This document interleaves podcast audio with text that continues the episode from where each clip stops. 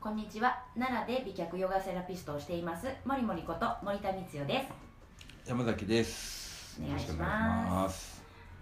この番組は個人でお仕事をしている女性の皆さんが男性起業家と女性起業家の視点を取り入れることで仕事の幅や可能性を広げるきっかけになれる番組です。今日のテーマは起業について質問もらったのでご紹介します。はいえー昔アロマトリートメントの仕事をしていました。子供の手も離れてきたので仕事を始めようと思っています。そこで起業して自宅サロンを始めるか雇ってもらうところを探すのか迷っています。自宅サロンに憧れていますが軌道に乗らなかったらと思うと怖くて一歩を踏み出せません。もりもりさんは自主開催のヨガ教室を始めるときにそんな不安はありましたか？またどうやって乗り越えて自主開催を始めたのですか？教えてください。ということなんです。うん。じゃあまず私からなんですけどあの不安っていうのは全くなかったんでね。あのまずバイトしてたんで、でアルバイトしながらだったから全然あのまあ言ったら潰れてもヨガ教室が潰れてもまだバイトあるんちゃうかっていう思いとでもそのヨガ教室を始めたのが確か35歳やったからでそのアルバイトをやってたのがフィットネスクラブやったからもう5年もしたらもうフィットネスクラブもいよいよバイトもできへんしちゃんとその5年の間にヨガ教室をあの軌道に乗せとかんなん仕事は何もできないだろうなっていうそういう不安もあったんでまあ一応ちゃんと軌道に乗せたいなと思いながらまあちょっと遊び半分じゃないけどヨガ教室やってたって感じかな。じゃあその5年やったっけ、はいはい。その5年後ぐらいにうまくいけばいいなって思ってたってことやんね。そうですだからその間に構築できればいいなと。そうですうん。すごくまともや。う ん意外とね。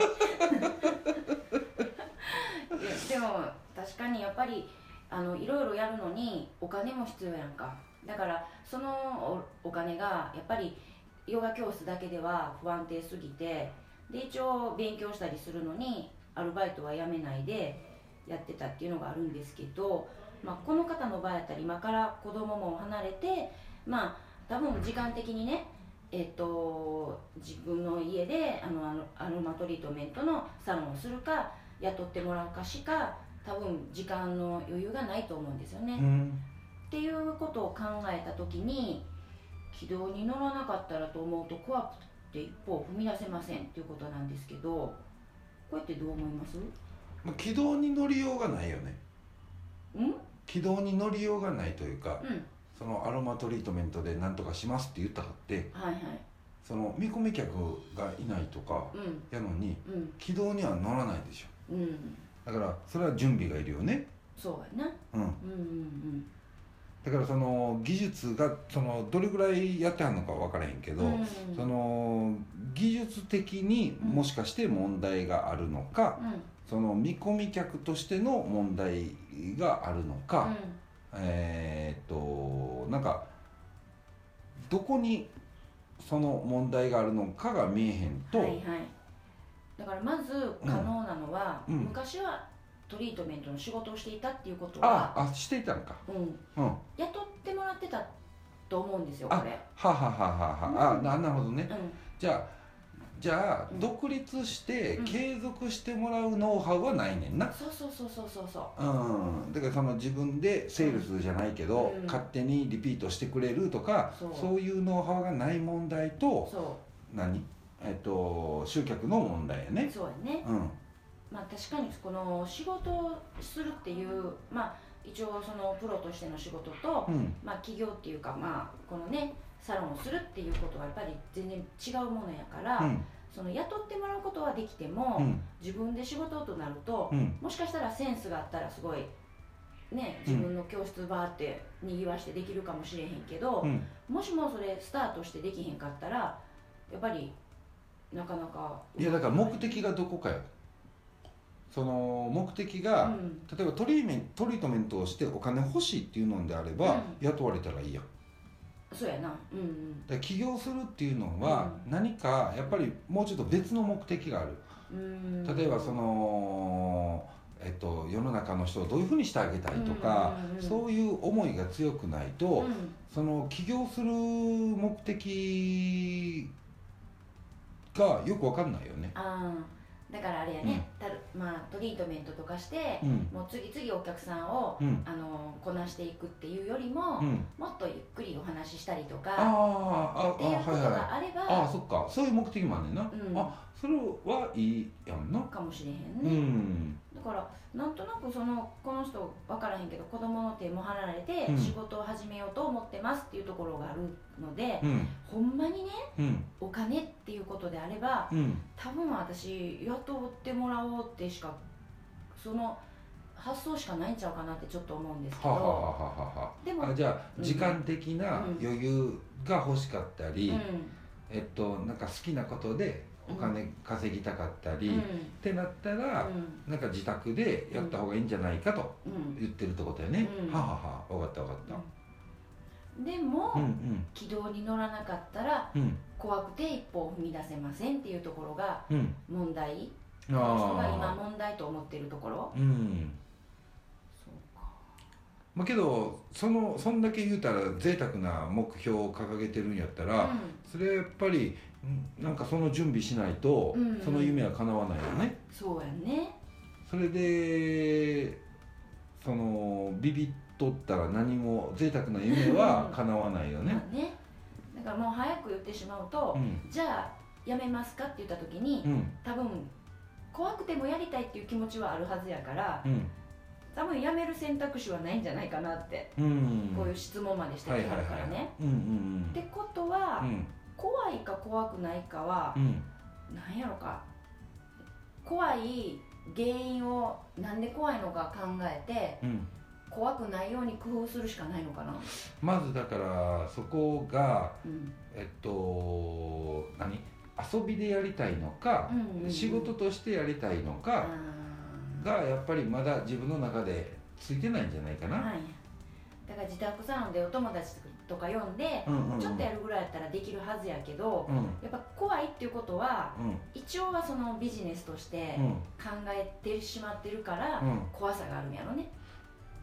だからそのビジネスをするっていうのは顧客に価値を提供して人が欲しいと思ってるから来るわけよね。そうやね。でその何？欲しいと思われるか思われないか不安っていうのはそれはおかしくって。うんうん買わなかったらうん欲しくないんやから。うんだからその現実に直面するのが怖いんや、あー。じゃあ昔やったら、うん。こうトリートメントの仕事をして、うん。たくさんの人喜ばしてたけど、うん。いざ自分が独立した時に、うん。誰も来なかった自分がうん、嫌なんやね。そうそう。だから,、だから現実を受け入れたくないだけなんやと思うねうーんことは、うん。その現実を受け入れてでも、うん。未来を作っていきたいのかそそうかもうそこはもう嫌やからううん。じゃあもう雇ってもらうかっていう考え方ができるよね。そうやそうしかないよね。うん、うん、と思であとはだからそのそうじゃなくって叶えたいんやったう、ら、うんだってどうやったらお客さんが欲しいと思ってくれるのかなとかをただ勉強するしかないよね。本当にその通り。だからまあうん。あのこれは分かんないけど、うん。そのせっかくねそうやって夢持ってんやから、うん。そのやるっていう例えばしいろいろ他を調べるとかうん。お客さんを喜ばすじゃないけど、うん。工夫するとかっていうのが、うん。苦しいっていうよりは、うん。その工夫することを楽しんでそうやって自分のサロンやからもう自分で好きなようにできるやん。うん。だからそうやって楽しんでやったら私はいいんちゃうかなと思ってて。そうやね。だから自分が本当にいいなって思ってることうん。をシェアする感覚がいるよね。うん。であとはそのボランタリー精神っていうか多分女性やからボランタリー精神は強いね。ああでや安くでやっちゃうとかやね。そうだからそのボランティアでやっていいのか嫌なのかをはっきりさせる、うん。そのボランティアでやるのは嫌ですうん。っていうんであればちゃんとビジネスすりゃいいや。んそうやな。けどやっぱそのそこの決断っていうか、うん。そのボランティアでやりやりたくないっていうのかうん。なんちゅうの？そのちゃんとお金欲しいのか？その自分の欲求に対して素直になれるかどうか、うんうん。ってことじゃないかな。そうやね、うん。まあ、だからまあ子供さんもいらっしゃるんで、うん。まあ自分の得た収入で、うん。なんかちょっとお子さんにね、うん。すごいあの何でも習わしてあげるよとか、うん。なんかもっと自由をうん。与えてあげるじゃないけど、うん。そういうなんか発想とかう、ん。別にええやんの、うん。そのだから欲をちゃんとうん、自分の欲に対して素直じゃないんじゃないかな。ああまあやっぱりあれやろね。おうん。母さんやしとかいうのがあって、うん。なんか私の夢なんかっていう部分もあるんじゃないかなって思うのよ。そうなんやでもうん。でもこれはねうん。あの私の、まあ、講座に来てくれてるメンバーなんだけど、うん。結局自分の夢を追いかけた時に、うん。やっぱり子供たちに不便かけるとか言ってうん。ちょっとあの気遅れしてる部分もあってんけど、うん。結果その子供に構わ構う時間が少なくなって子供さんがすごく、うん。あの自立したって、うん。うん。えらいしっかりしたとか言って言ってくれてて、なんかねけどそのいい側面だけじゃなくって、別に子供に迷惑かけようがやりたいのかどうかよね。まあそういうことね。ほんまにね、うん。だからそういうとこじゃない、うん、迷惑かけたくないんやったらもうそれやめりゃいいやん、そうよね。うん、かけてでもこれやらしてって言えばいいやんはっきりと、どっちが自分の欲求度が高いかやね、そうやそういうこと。そういうことそういうこじゃあまあそういうことでとはいあのやっていく前に自分の欲求度がどこにあるのかもう雇われてあの楽しく仕事をするのか自分のサロンを盛り上げていくのか覚悟を決めてやってみてください。どうもありがとうございました。ありがとうございました。